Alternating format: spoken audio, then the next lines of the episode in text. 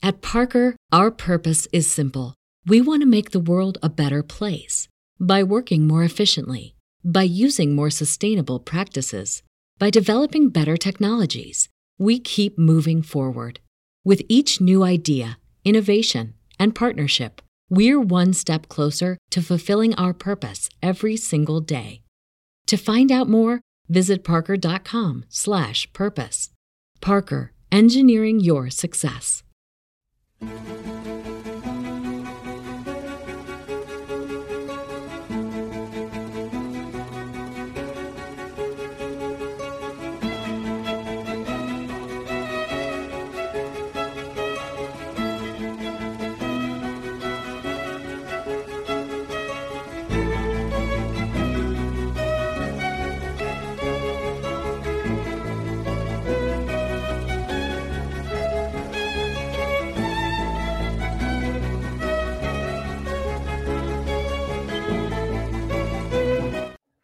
Welcome, everybody, to Finding Hermes.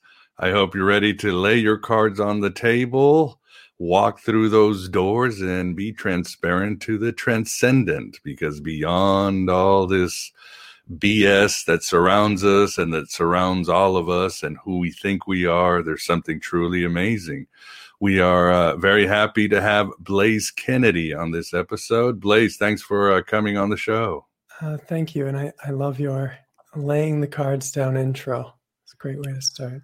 It is. I mean, it is one of those when you decide you're going to go in recovery, there's that moment where you're like, I just can't do it anymore. I'm going to put everything that I am down in front of everybody the confessions, the honesty, all that stuff. And I'm going to finally take a look inward instead of, uh, blaming it on people or uh, all the other tricks that we played that the dark side of Hermes played with our minds. So makes sense. And your story, of course, one of the reasons or one of the insights I had when I was uh, first time I was in rehab, I used to think I was sort of a James Dean rebel. Oh, I'm just going to do drugs and live a fast life. Haha, I'm so cool.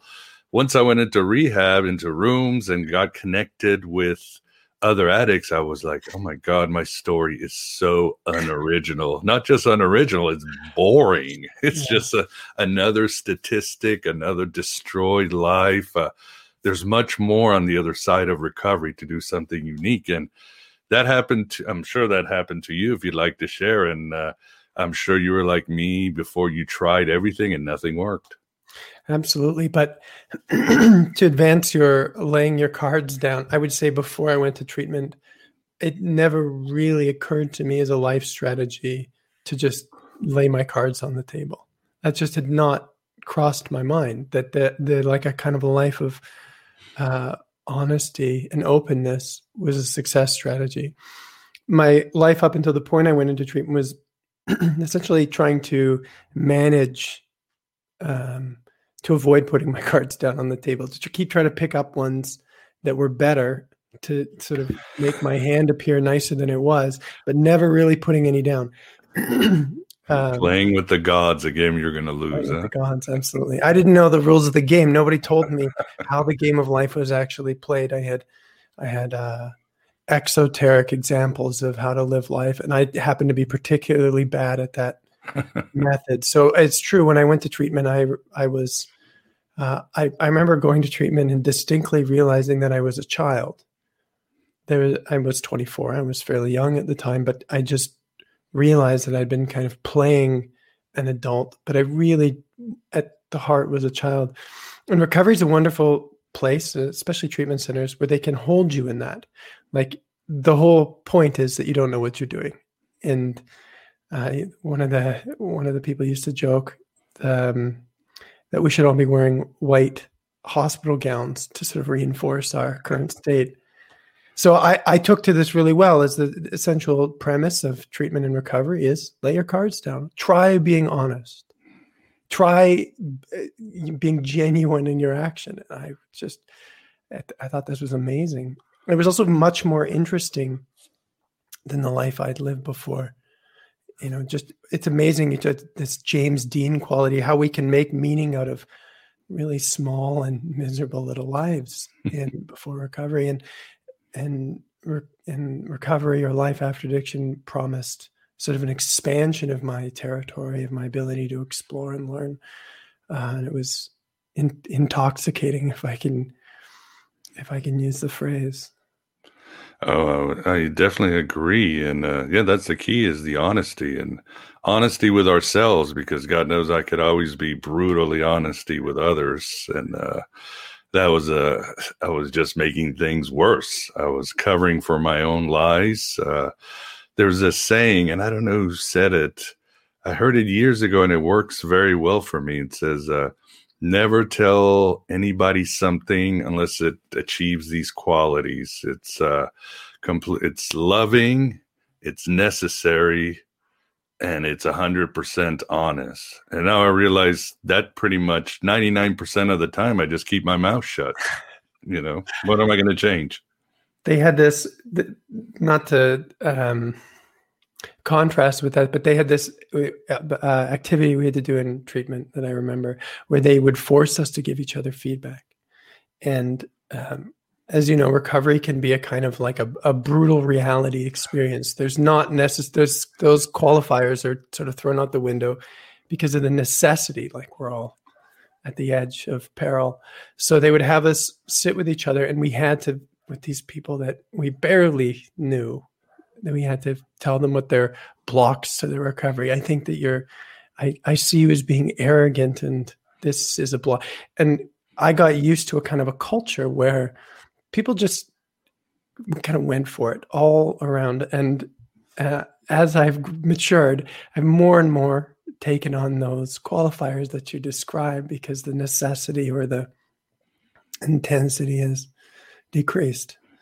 You know, the people around me aren't aren't dying perpetually or aren't on the edge of life so i don't have to save people anymore.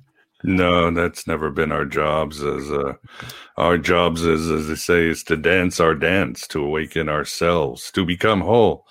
I uh, like to quote recently what Carl Jung said We didn't come to this earth to be good. We came to be whole. We didn't come to save the world. As in my addiction, I always thought also, besides James Dean, or maybe in the archetypal image of James Dean, I was going to save people. But yeah. never happened. Never happened. right. And, and it's this shift towards somewhere where we can put our focus and our energy that's productive and actually works. That follows the rules of the game. I spent most of my my archetype was i wanted to be great. I i don't even it didn't matter what i did but i just wanted to do something great. It could have been write the next great american novel. It could have been be an athlete. I tried countless things but it never stuck and i thought there was something wrong with me.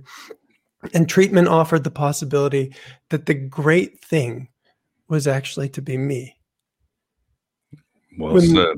And the and the power of that is there's no like that's not something that needs to be received like an artist or a, a musician or an athlete. There's no other in that.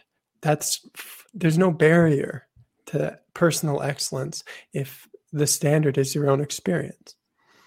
And that was that was tremendously empowering for me. It gave me an, a place for my energy um, where I wasn't dependent upon some kind of outcome in which really the truth, however it was, was my that was my highest potential. That was the best that I could do. And um, essentially, I just really fell deeply in love with that. Oh, well said. I love it because, yeah, I recall reading the the big book, and uh, Bill W was always the biggest overachiever, very competitive. He had to be the best stockbroker and athlete and soldier, and you could tell it was every time he thought he was the greatest, he was just sinking deeper into sadness, into alcoholism, because he, like you said, he wasn't facing who he really was, what he was mm-hmm. meant to do in this world. And I remember my sponsor always saying. Uh, maybe you're just supposed to be a regular Joe. What's wrong with that? Just be a regular Joe. Life is good. As they say in AA, do you want to be right or do you want to be happy? I'm like, um, uh, and uh, when you went to rehab, uh, what were some how was that was were you able to overcome your addiction did you relapse or what was the process of leaving rehab and then fully uh embracing recovery if you would or a spiritual life yeah I, I didn't i didn't have any trouble i i i think the whole the whole there was a series of events it was progressive but it became clear that just spirituality was what i was going to do with my life and I didn't think about using because I realized, I felt deeply that drugs were kind of an indirect and unconscious way to get what I really wanted. You know, I didn't grow up in a in a culture that that considered that there's a possibility to open essentially your sensitivity to perceive more and more expanded and beautiful experiences of consciousness. That wasn't a possibility drugs kind of do that in their own way. That's kind of what drugs are. And so when I discovered that there was really a way to get exactly what I wanted, drugs didn't seem particularly interesting. And I've been really fortunate that, um, yeah, I haven't relapsed or had any urges to to to be a drug addict ever since. Um, Good. That's yeah. good to hear. obviously, everybody has a different path. There is no straight path, and uh, as they say, when people are ready, they're ready, and has nothing to do with with us. That's the that's the mystery. But you. Uh, certainly advocate in your website and your practice meditation, the process meditation. How did meditation uh, come into your recovery and your general life? Uh, was it immediate or how was it? Well, first, when I was a kid, my dad, I think my dad had. My dad died when I was a child, but he had, I mm. know he had drug addictions. I can't ask him specifically about it. He didn't tell me when I was very young, but I know he did. And he started doing uh, TM or transcendental meditation. So as a child, I used to watch my dad go into the bedroom and just sit there and meditate. And I would, even though he did TM, I asked him one time, "What? How do you meditate?" And he told me, "There's there's no technique to meditate," and that just sort of stuck with me. And there's this thing that you can do, which there's no technique to, and um, it's powerful or meaningful or deep. And somehow that was in the sort of the back of my um, experience.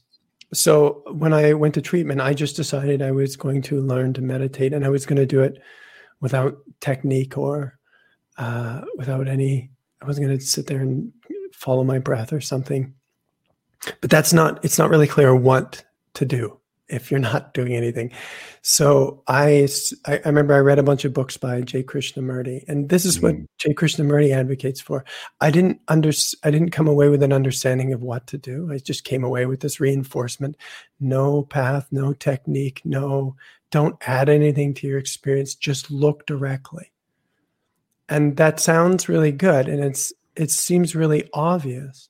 But of course, the question is, well, like, what do I do? What what is left for me to do? And it, so I just sat there. I would just actually just sit there and I didn't really know what I, I didn't really have a focus point or any intention really other than to just sit. And I'd lived my life without any discipline for so long. I was thrilled to be able to set a timer and just sit there. That was just a wonderful experience in and of itself. Um, and after I did that for a few years, I was introduced to a book about meditation um, by my who would become my wife. She kind of came with she came with a whole bunch of uh, spiritual stimulus for me, a big stimulus package, and involved uh, meeting or becoming introduced to Adyashanti. And his path is uh, self inquiry, or it's a part of his path as a meditation technique. And I would say that self inquiry lies halfway between doing nothing and doing something. Mm-hmm. It's the it's the Tao. It's the it's the most effective way to teach somebody how to do nothing. Um, and today I teach that in my own way. I have I think I've moved. If this is I've moved closer to doing something. I've moved in in what I teach. I've moved the scales more towards doing something. Most people aren't interested in uh, they want to they want to do something they, that that makes sense to them so the, the thing is to give people tasks that point to effortless, pre existing qualities of life. So, self inquiry is kind of an open ended question. It's what am I? It's what am I? And the reflection always comes back to the experience of being, which pre exists effort, has all these beautiful qualities like non reactivity, non attachment, peace inherently. And when I, so I read a book by Adyashanti and it just kind of became obvious that there was, there actually was a thing other than just doing nothing. There were things that I could become aware of um, beyond that. So I, that was really where my, my spiritual life really kind of took off is when I realized that there was a, a kind of a witnessing awareness, a transcendent quality that's constantly here, that's constantly present. And I spent a lot of time meditating after that because I wanted more of that. And as my path progressed, I kind of took my, after many years, I'd say I took my foot off the gas sort of because those qualities become fundamental to experience the idea of meditation is that I, if I become connected enough to my awareness, consciousness, that it starts to permeate my experience. It's just the way it is. Um, so I don't I don't meditate so much in a formal way anymore, but the the early sort of love for meditation was really important for me. Oh yeah, I love what you've been saying, and uh, I should tell the audience, as I have said before, uh, meditation is not just sitting there counting your breath and expecting to have no mind. Uh, there are so many ways of meditation that you can find. I, I think hypnotism is meditation, golfing could be meditation. It's who you are. And would you agree also the advice uh, don't have expectations because i used to think well i've got to sit there and again i've got to be in a state of no mind in one mystical union with the universe and uh, it i just I got in my own way, as they say in AA, and I Absolutely. I think I remember uh, talking to a guest, Richard Smoley, and I asked him, "Well, why do you meditate?" He's like, "I meditate to meditate." I think that some amount of getting in your own way is almost inevitable. You're going to witness yourself strive and want things and go, well, what happens next and and do all those things. That what I advocate for is to discover parts of yourself that aren't doing that. I would say there are underlying qualities of existing, of being alive, that aren't striving, that aren't trying to improve, that aren't looking to change anything. And rather than sort of managing or fighting with the parts of ourselves that are, we just kind of leave those be. Hmm. And not in a way where we're just telling ourselves we leave those be, but by focusing on qualities of consciousness that actually are totally fine with the way life is. And the most fundamental to me is the experience of being aware. So as I shift, this is again the, the, first thing that I teach the the thing that you can do that's as as uh, um, effortful as far as I'll go is you can shift your attention from what you're aware of to the experience of being aware. And so essentially, we're using our effort or our will to discover something again that doesn't have any effort or will or preference. So our own desire can be actually used to illuminate our own awareness. We can choose to have a relationship with it. Once we perceive it, that's, in my experience, that's it. It's doing the not doing, it is the empty mind. And so we can learn to hold our attention there. We can learn to actually rest back into the experience of being aware. Um, yeah. yeah well, that would be the. Uh the $64,000 question, as I say, dating myself again. But, uh, Blaze, what is awareness? It's one of those words like consciousness yeah, or uh, paganism. It's sort of a, what they call a wastebasket term. You you say it and then you throw it out and you expect yeah. everybody to kind of know what yeah. you're saying. But what is awareness? As, as you've said, it's uh, it's not a sound. It's not a thought. Uh, what is awareness that we all have? That's a great question. So it's the same if we were to answer what is consciousness, but we, excuse me, we can recognize that our relationship to it, our understanding is flexible. it can change, and that there's um, a journey through which we discover more and more deeply what consciousness is, what awareness is. But we start generally, we use our awareness to do things, like having a flashlight. If if you're listening to this uh, podcast or you're watching, you can see that um, awareness is active in the experience of hearing my voice and uh, looking and seeing the things that you see, the screen, whatever you're looking at.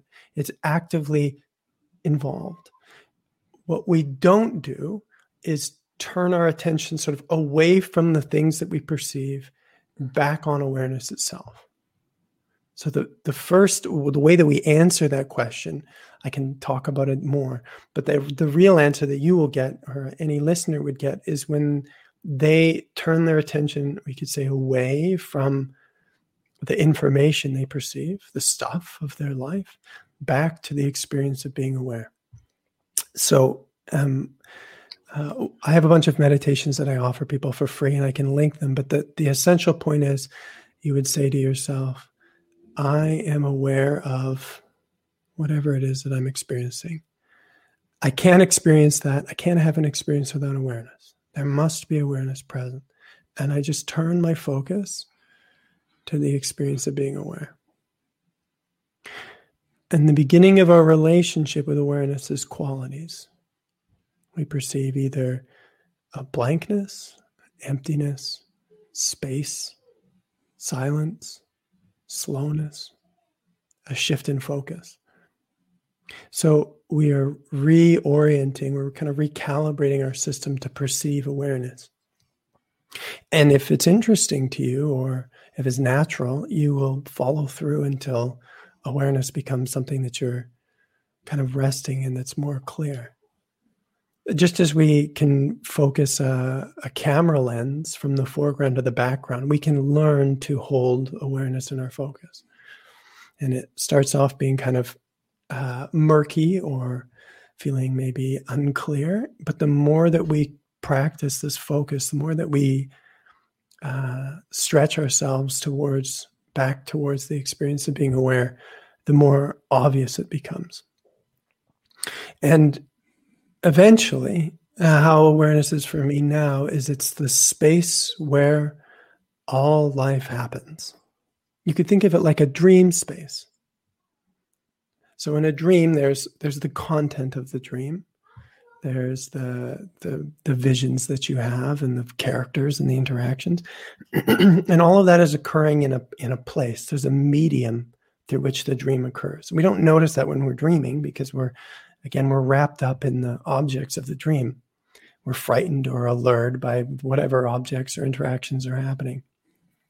But imagine for a second you stopped in the middle of your dream and really considered where is all where is all of this taking place? You would be brought to a kind of an empty space of potential. And similarly, for me, the whole world, all worlds, all experiences that ever happen exist in this empty space of attention, of potential called awareness. Um, and again, my relationship has been progressive it, it is it has moved through many sort of stages of how it appears but awareness to me is uh, like the like the genesis of our reality the, the great thought in which all things are held the one kind of space where all life is being experienced oh wonderfully said for some reason, it reminds me of this quote by St. Francis of Assisi what you are looking for is what is looking. And Blaze, is this so basically the goal, if you would, not the goal, the process, or uh, to show the audience a different way of seeing this? Is this when you realize that you are not your thoughts, you are not your emotions, you're simply, and you get yourself in a state where you're just contemplating thoughts, emotions, and the world just going by? and there's something more authentic experiencing these things right. these phenomena. So, so the, the question was is that the, the goal? Well if it's your goal then yes that can be a part of it I think that people want two things primarily in their life, and I would call them uh, whatever it is that you want is what you want. There's no, you don't have to want something different. People either want to have a better life or they want to uh, wake up to the transcendent. They want to kind of relax back into deeper and deeper parts of themselves. And we could call one a kind of a, a horizontal direction like i want to create in this world or i want to have a healthy and loving relationship or i want to be able to love and be present for my children. The other is more like i i want to get off the wheel of samsara and i just have this burning desire to kind of come to completion. And so the first step is to be able to create space between your thoughts feelings sensations and the experience of being aware this is called witnessing. And what this means is that I sort of watch life moving from a stationary position. Awareness is not moving, it's not changing, it's not reactive, it can't gain or lose. And so I have some contrast between my deeper part of myself, this witnessing quality or awareness, and um, my body, my thoughts, my feelings. And this provides two wonderful things. One is um, it provides the possibility for transformation, and we can talk more about that. And it provides the ability to sort of find to continually progress back into deeper and deeper or more true or more essential parts of oneself. So, yes, having space is really important, but some people really like to apply that space. In fact, we all have to. But healing essentially is the application of space to my body. So once we have this space, I can discover parts of myself in my body that are suboptimal, and I can hold them with more space. I can relate to them from a sort of non reactive space, which means I can transform patterns or habits or trauma. And this is a primary focus for a lot of people. This is um, people who want to, who maybe they're not sort of wanting to go home. They want to, they have a mission here. So, this ability to sort of sit back and to relate to our bodies and our, our conditioning, our trauma with more space allows us more. Um, we're not just beholden to whatever we've been sort of programmed to do, but we actually have this ability to contemplate, process, um, renegotiate the way that we live our lives. And so, again, for many, that is the that is the goal.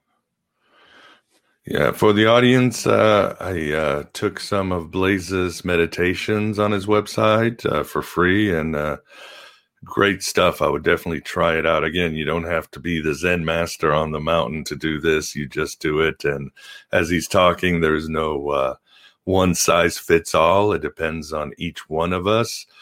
I'm much better now these days, Blaze. But yeah, when I talked about the goal, I was thinking early in the recovery, all I wanted was for my thoughts and my emotions and my memories not to torture me. Absolutely. and that's always the how do you how do you deal with those? I mean, is this part of trauma? Yeah. I just learned that this is my psyche my soul is not trying to punish in me. It simply yeah. wants to be more aware and show me that all these things are teachable. There's lessons and uh, they can make me a better person. So these things no longer really uh, torment me like they used to. Right. And uh, again, most, you know, I work with people who have interests in both fields, but it's in both. We want relief. We want relief from our pain. Mm, yeah. We want to be functional. We want to, nobody wants to be in uh, painful arguments that are repetitive or cyclical or have the same stresses in their job or whatever it is. So, the first thing we notice is that when we don't have space from pain and suffering, we all want it to go away. That's our immediate reaction. Yeah. How do I get out of this? And without consciousness, we have two strategies. One is we can we can either go away from ourselves, like we can our awareness can leave our body. We can, which is primarily how we deal with trauma. We can go away from ourselves, or we can continually. Um, I guess actually all of them is going away from ourselves, but we can either um, the other thing we can do is we can fixate on our problems. We can get into a kind of a neurotic uh, battle with ourselves. So we can either try to get rid of our stuff or we can avoid our stuff. That's what happens when we are really attached to our thoughts and feelings and sensations. So, again, by being able to step back, what we notice is that awareness, the experience of being, which is another word for awareness, isn't having that problem. That's sort of the primary step. It's to be able to live in two worlds. One is where in my body or my mind there is pain and tension or scarcity or whatever the issue is. Too many thoughts. And in awareness, none of that is happening. Whatever is happening in the body, it's not happening in awareness. And now I have increased tolerance to actually be with myself without trying to run away or to change, get rid of myself. And that's the beginning of a productive relationship. Because now, just as you're talking about lying your cards on the table, now I can actually face the cards on my table without being overwhelmed. Right? We wouldn't we wouldn't all be clutching onto these cards if they weren't inherently overwhelming, if they weren't difficult. Mm-hmm. Right? We hold on to things that are difficult that we don't really have a solution for. So when we create more space, when we have more awareness, when we're resting more in the qualities of awareness, we can we can begin to see what is actually happening. When I'm not so busy in trying to get away or manage my issue, I can start to actually understand my issue.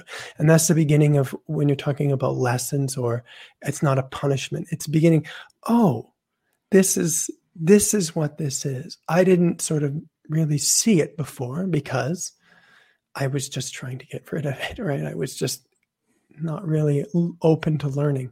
So, more tolerance, more sort of pain or discomfort tolerance allows us to actually move towards these things with our curiosity and begin to understand where does this come from? Why is this happening?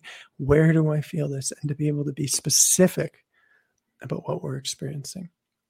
And we can discover uh, many things about why and where, but all of them have an origin. They all began at a certain point in time and have mm-hmm. continued. And they all have their story, their narrative arc.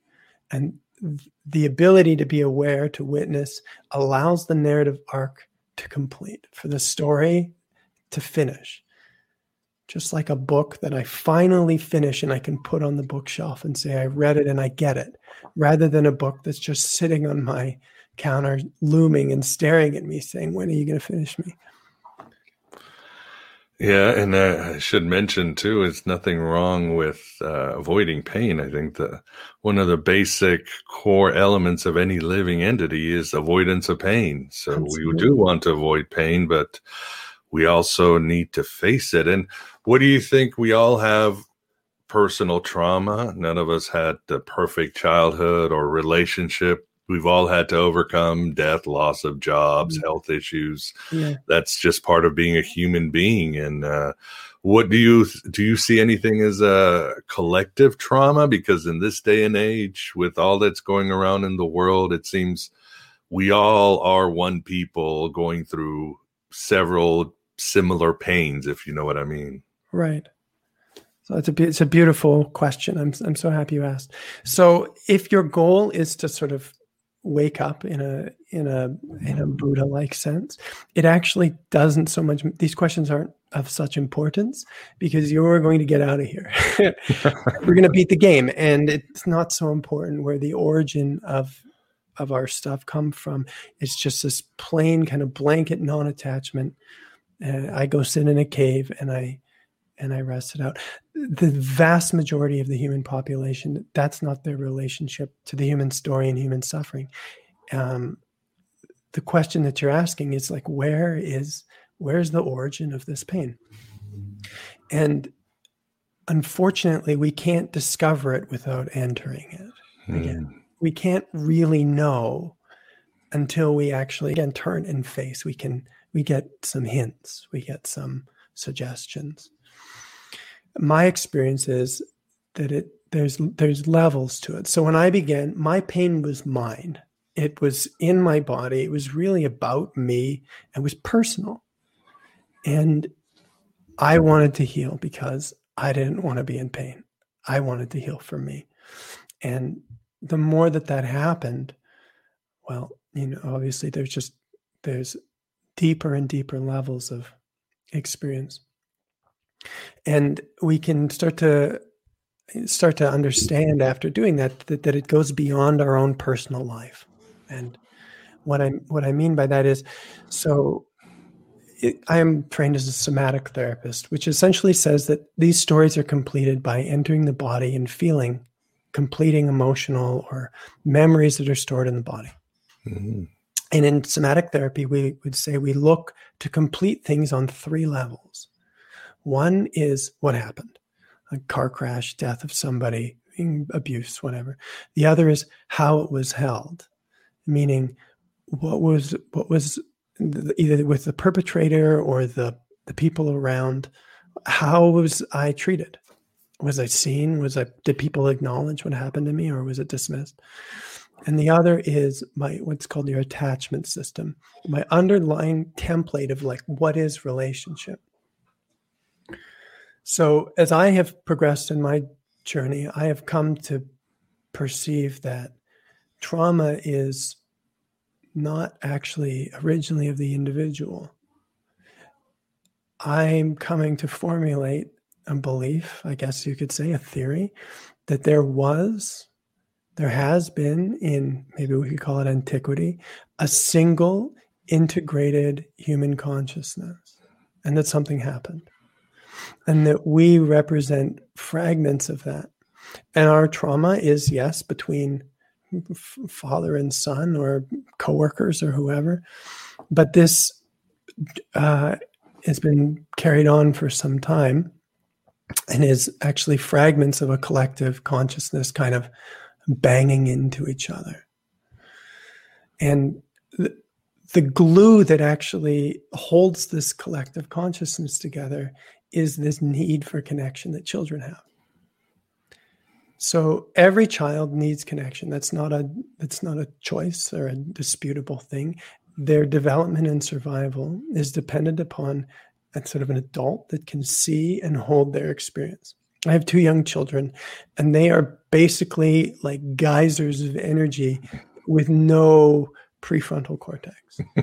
and they just every day the the emotional body actually grows through release every day and that release is impulsive, it's lacking foresight, it's lacking context. It needs to be supported. There's no way for that continual release or growth to exist outside of relationship. When it exists outside of relationship, like in neglect, for example, we see children with the most trauma. Fun, funny enough. The most trauma that you can experience is actually neglect of relationship, even more than abuse. So there is this there's this need, deep need in a human being to be connected. And I feel in myself that this need actually is the narrative arc pulling us back to our original unity. That the human story has an arc it, from unity to fragmentation and back to unity. And we are entering an interesting phase in the story where the tension between our potential and our our dysfunction is its highest. Oh yes, you ain't wh- whistling Dixie, as they say in the yeah. South. And uh, I don't know if I'll get in trouble. I don't even know if that's a politically incorrect. I don't know. It's just it's a term I know. It's you know like you can't say you're off the reservation anymore. But yeah. at a certain age, you just have all these sayings in your head that you say. You don't know if they're. But um, no, you're very accurate. I remember reading somewhere that if uh, if a civilization loses more than 25% of its population, it goes into psychic pain for generations. So we, we carry right. the trauma of our ancestors, the collective trauma. And, uh, and as you say, well, too, uh, I forgot who said it. Uh, uh, I think it was Meggan Watterson in her book about Mary Magdalene. She keeps repeating the body don't lie throughout her book and it, it hit me she's right i mean there are things there were things i used to think that i needed pills or therapy for backaches or headaches or even colds but these days with awareness, I'm like, no, I, I realize it's stress. There's a thought that I'm not addressing and it's manifesting. And when I take care of this holistically, 80% of the 80% of the time it goes away these aches and pains and colds right. and other stuff and not being able to sleep. It's uh, it's amazing how our body is such an ally in that sense. Absolutely. And just and I'll pick up on that but on the other end of the spectrum is like hyper materialism which we're also being offered right now. Yeah. We could get implants. We could get we could get we can allow our consciousness to be uploaded into computers and we're, we're offered this extreme version of materialism. And so there's a tremendous it looks like to me a kind of a divergence a, a choice or a change point where people are doing exactly what you say coming to a deeper and deeper understanding of actually there is an intelligence in my body that i actually want to use more. I don't want to override it with computers or medication or technology I actually want to enhance it by listening to it. I want to I want to engage it. And this is the possibility that consciousness offers because the body is is consciousness. So the more that one uh, wakes up to the experience of consciousness, the less and less it feels like the material world is the origin of experience. It becomes clear that the material experience is a kind of manifestation or a projection of consciousness. So if my body hurts, I start to be wondering wondering what lies between the source of my experience and my body that is distorting the expression essentially right if you take a lamp and you put your hand over it you create a shadow that shadow is reflected on the wall Similarly, in consciousness, our world, we we don't know it to be a manifestation. We don't feel that, um, and so we we look for the source. Currently, we're looking for the source or the action to occur in material. Like I can do something. You know, I have to I have to do something to create change in the material world. In consciousness, it's I, I actually remove obstacles or I dissolve or I release, I let go of obstacles, and then my life mm-hmm. changes. It's a different orientation. Um, the thing with trauma is, if we consider trauma being a collective phenomenon, is that we can't see or feel it. That's the protective mechanism. The job of trauma is actually to separate us from the origin. That's how it keeps us safe. And what we're left with are symptoms and so as individuals we experience this in ourselves as um, you know uh, difficulty trusting people or uh, um, difficulty expressing for example collectively we see this as um, a continual breaking down uh, along gender and racial lines a continual desire for conquest and control um, desire to put chemicals or in the earth or whatever it is. And yet we don't know the origin of these behaviors. We have this kind of general assumption human beings are kind of sloppy or ignorant beings that have just kind of rising from the primordial ooze and we just haven't gotten it together yet. And I think this is a really diminished view of humanity. It's a it's a kind of a it's it's like a shame-based version of humanity and it's not my uh, experience anymore. When I was before I went to recovery, why was there something wrong with me? Why was I doing all these? Well, because there's something deeply, profoundly wrong with me. That's why I had there's I must there must be something wrong with me. And the the promise of healing is to discover there's yes, you're dysfunctional, but there's a there's a reason and intelligence behind that that you can learn to appreciate and love and correct.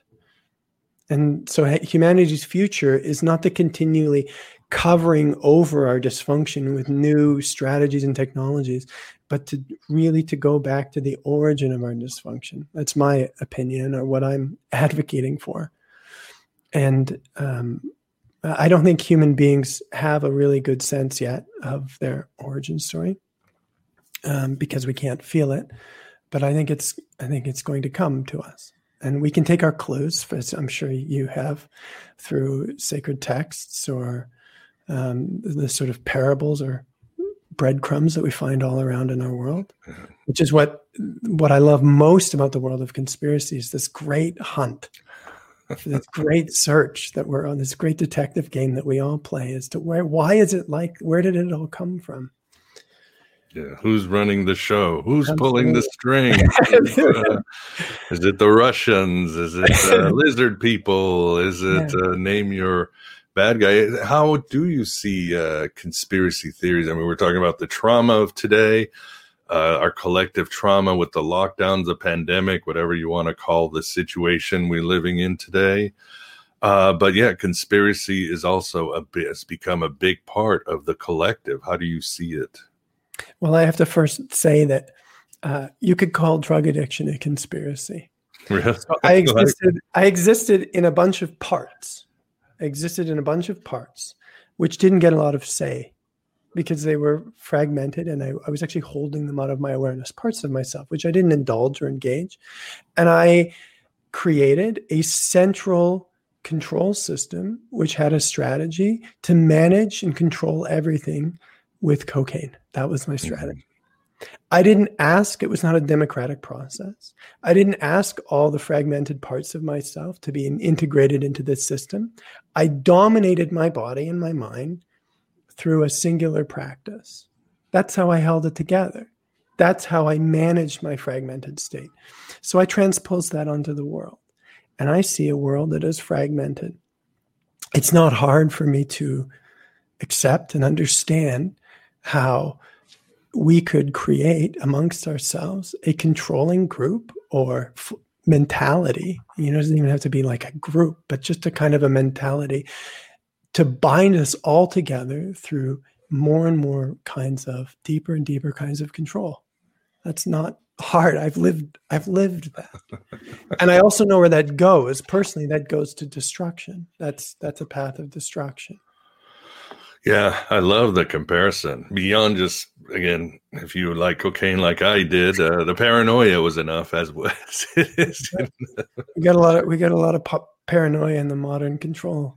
Yeah, we do. Yeah, that's the world we in today. What I usually tell people is uh, don't focus on the conspiracy focus on why you got interested with the conspiracy the, whether you get attached to atlantis or the lizard people or 9-11 there's a reason it spoke to you and the reasons behind it are more important than solving it. I mean let's be honest let's look at something like the kennedy assassination. It's pretty obvious it probably wasn't a lone gunman. It's very reasonable that it might have been the cia but it doesn't matter because every year from now probably another hundred years there's going to be a conference in Vegas and people, hundreds of people be showing evidence about the Kennedy. It's not going to be solved, and it's always going to mm-hmm. be a conversation, and it can be a fun conversation. This can be anything uh, right. weapons of mass destruction, the moon landing. So I always tell people, why does it interest you? There's something about this that you need to look inward to find out why this is interesting to you and go with that and close those loops within you. I think that's a great shift and i think that's really more what it's about is is a, a journey into ourselves and our relationship with life and our connection to being human.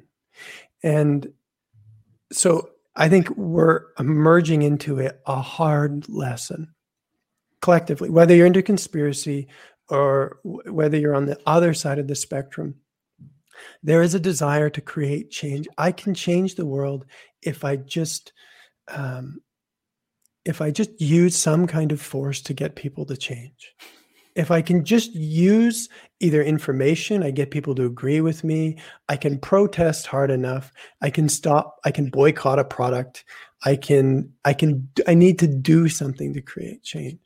That's how we've all been living. It's it's been effective on a certain level of experience for a long time. But again, in higher levels of consciousness, it doesn't work like that. That same mentality of taking action, not that you shouldn't take action. Let me try and refine this over the period of the next minute or so. The the mentality of using force actually keeps the world in a contracted state. So again, if you're in when I was an addict, which is a great metaphor, I tried all kinds of things that I could do. I could add on to my experience to make it maybe if I had the right relationship, or maybe if I just ate more, you know, ate healthier or something like. But n- nothing was actually touching the underlying issue. So whatever information we collect about the world, whether it's that uh, whatever political or social information we collect, it's not actually transforming the fundamental issues which which keep manifesting the stuff. So we need to find a way to drop down into a real deep level of change.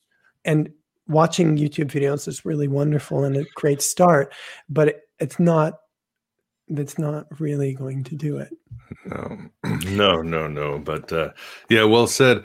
Well, to end, Blaze, uh, what advice do you have, do you have any advice for these hard times for a lot of people again are under a lot of uncertainty the fear anxiety uh, any advice for people and then please let us know where we can find out more about your work i'll yeah. have it on the show notes but uh, for those who are listening let us know where to find more about your your your courses and uh, education yeah so i would say everything that you described uncertainty pain um,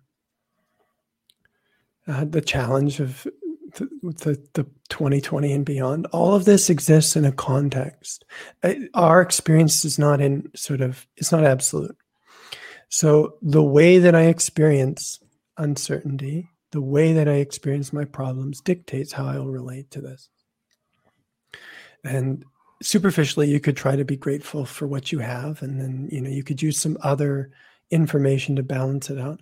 But I'm really advocating that we learn actually to relate to the experience of having anxiety, the experience of, of being uncertain from a deeper level of ourselves, the experience of being aware.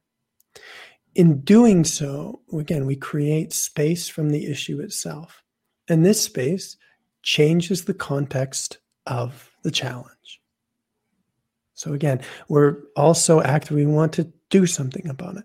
But if we kind of step back and relax and get space, we change the context of our experience. And in a really simple way, I would say that there becomes a lot more avenues of movement. We're not stuck when we are able to actually relax into a bigger experience of ourselves. We're not bound to the challenges. That's the promise of awareness. Awareness actually holds all of life experiences. Rather than being stuck inside the world, the world is inside awareness. And this can be experienced as a kind of movement from bondage, like I'm stuck in the matrix, to actually the matrix is a kind of a creation that exists inside me. So Neo in the, in the fabled movie gains control when he starts to realize the nature of the struggle. He starts to really understand there's a kind of a context to his battle with those people. and in our own lives, it's actually this shift in context which creates power and the ability to do something new, to be creative rather than reactive. So, yeah, again, we've had thousands of years of human beings toiling and working, and it has gotten us here. And I believe the next level is radically different kind of productivity, which involves um, a shift in how we see what changes. Again, in those books that Krishnamurti used to write, he would say, the seeing is the doing. And I thought, well, that's a really tidy saying, but I didn't really deeply know what that meant. And what it means is in a world that is made of consciousness, which is what higher, higher truths and higher dimensions are, the experience of witnessing and holding, relating to life is what creates a change. Just like when you're in a dream, if you know that you're dreaming, suddenly you're not bound in a in a nightmare anymore. The mm. dream starts to take on a creative quality. But when you don't know you're dreaming, it's it's this overwhelming thing which is sort of all around you. But you you be, will become aware that you're dreaming. It's inverted. This dream is inside me. So every person has the ability to wake up to the fact that life is actually inside their awareness. As a, it's just an individual, singular phenomenon. The world occurs inside my awareness. In doing so, we change our relationship to the problems and we begin to actually, rather than fight them, care for them. So, how do you do that? Well, you could just hear what I say and go, great, and go off and do it. Some people can do that. Some people really actually can do that, and they would need to know more about what I do. The second level would be that you could um, go to my website and get access to some of those free meditations and practice on your own. And again, you might just get it. It might just make sense to you. I'll level up is I'm actually running a new group course, which essentially takes the whole series of meditations and I help hold groups of people there. And in a group, the primary focus is on consciousness. It's not really on relating or healing so much. It's sort of a personal teaching you how to do, how to sort of relax to hold life. And then the fourth way is that I see people also one on one, and the focus is more on trauma and healing patterns that people have. So when people have experienced significant um, trauma, or even average people who are feeling significant activation of their trauma, relationship is the is actually a more powerful way to resolve it. Because again our wounding our trauma actually happens relationally. We don't really have unless we accidentally fell off a cliff by ourselves one day even that there's like where how i was received when people anyway but all our wounding comes in the context of being a human amongst other humans in this world and our human needs, which are to be met by others. So I also see people one on one to do more relational work. And what is the your website for those that want to listen? Uh, blazekennedy.com. If you go to blazekennedy.com slash meditations, um, there's a sort of a sign up. I put you on my mailing list and then you can download all the meditations for free. And uh, in my mailing list, I send out things about courses or new material that I create. And if you do the free meditations, please send me an email. I I get a lot more people doing them than people giving me feedback on them. And I, as a sort of a scientist, uh, I uh-huh. love the feedback. Um, you can also follow me at Instagram at uh, thislife.blaze. Those are my two two things: my website and my Instagram page. Awesome. Well, we are at the end. Blaze, uh, thank you very much for coming on Finding Hermes and providing a lot of cards on the table for people to take and uh, use for their lives. And uh, highly suggests uh, audience try some of his meditations. They're very cool. Right. And just to finish off where we started, imagine that before you think about putting your cards down, before you try to play your cards or get rid of them or get more cards, you actually kind of sat back and looked around where am I? Where do these cards exist? Where what is the space that I'm in? And you take in more information. And that this broader context allows you to play the game better, to have a better understanding of what you're actually doing when you're taking risks or being a human being. That's what the process meditations are really about. They're about providing a, a broader context for this game called life so that you can be better at it. Well said. Well, thank you, Blaze, for coming on the show again. Really appreciate it. Thanks for your time and for being such a good interviewer. And there you have it. A great interview with Blaze Kennedy. And I certainly suggest, as I said in the interview, check out some of his meditation freebies on his site. I enjoyed them, and you might enjoy the rest of his courses. The world can't have enough meditation and reflection and introspection, that's for sure. Uh, for some reason, I'm thinking of uh, Mr. Robot. I finally caught up on the last season. Very good, uh, very powerful, engaging content, very Gnostic in many of its themes. But um, there is a quote by the protagonist, Elliot, and in one scene, he says, The best thing about your life is also the worst thing about your life. I think you could say that too about meditation. Uh, the best thing about meditation can be the worst thing, and that is you are exposed to your inner world. You are exposed to the desires and forces of the upper worlds, and that will crucify you as it will crown you. But such is life, such is the, the way of the true seeker warrior. So the best thing in your life is also the worst thing in your life. Meditate on that too. Another thing I thought about is what they say in AA that prayer is talking to God, meditating is listening to God. And in a way, you could also flip this too.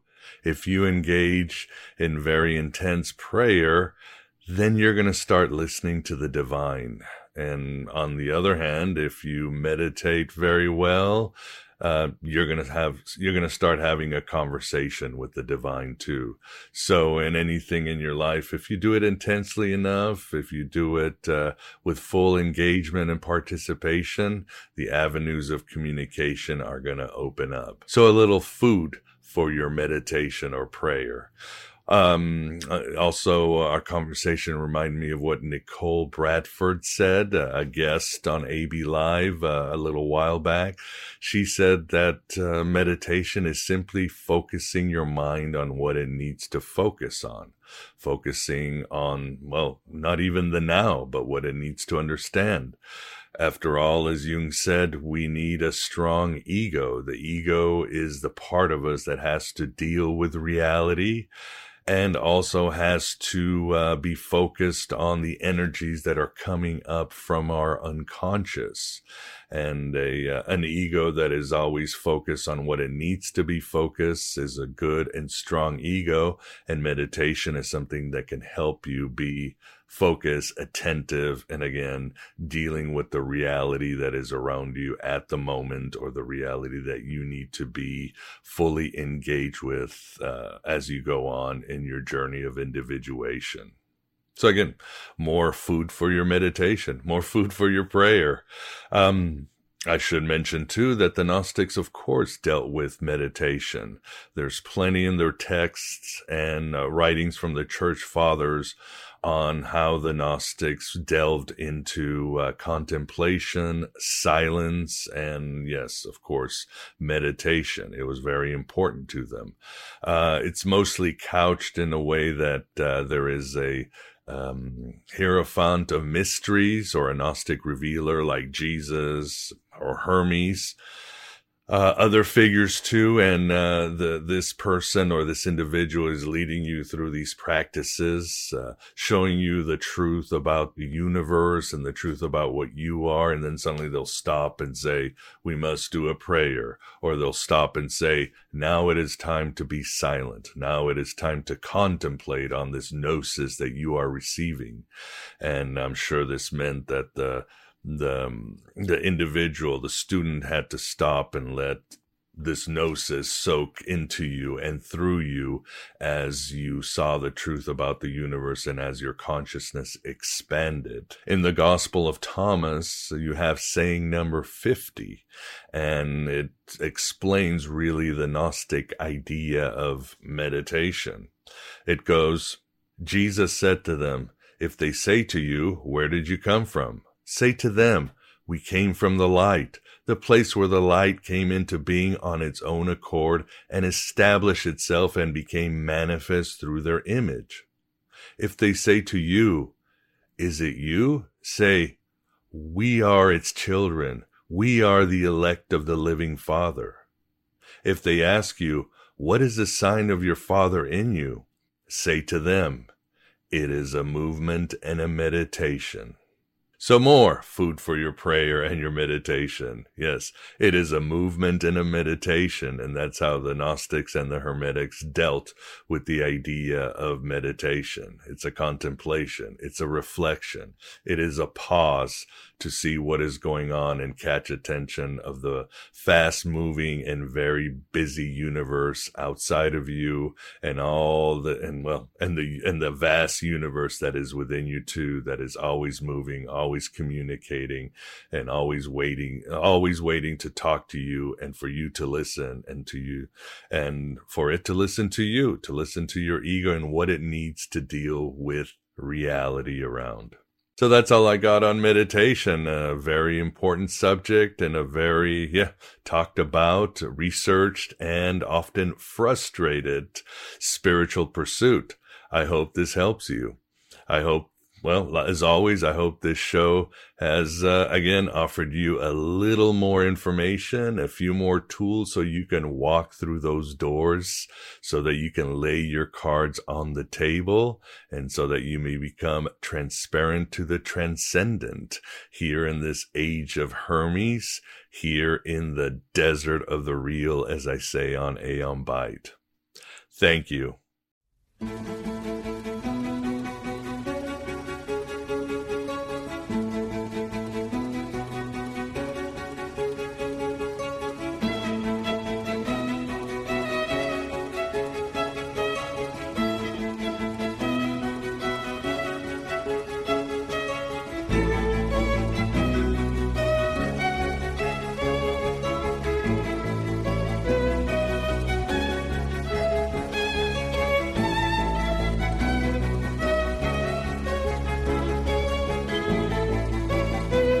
At Parker, our purpose is simple.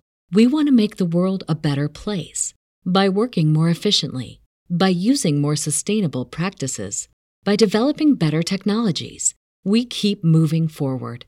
With each new idea, innovation, and partnership, we're one step closer to fulfilling our purpose every single day.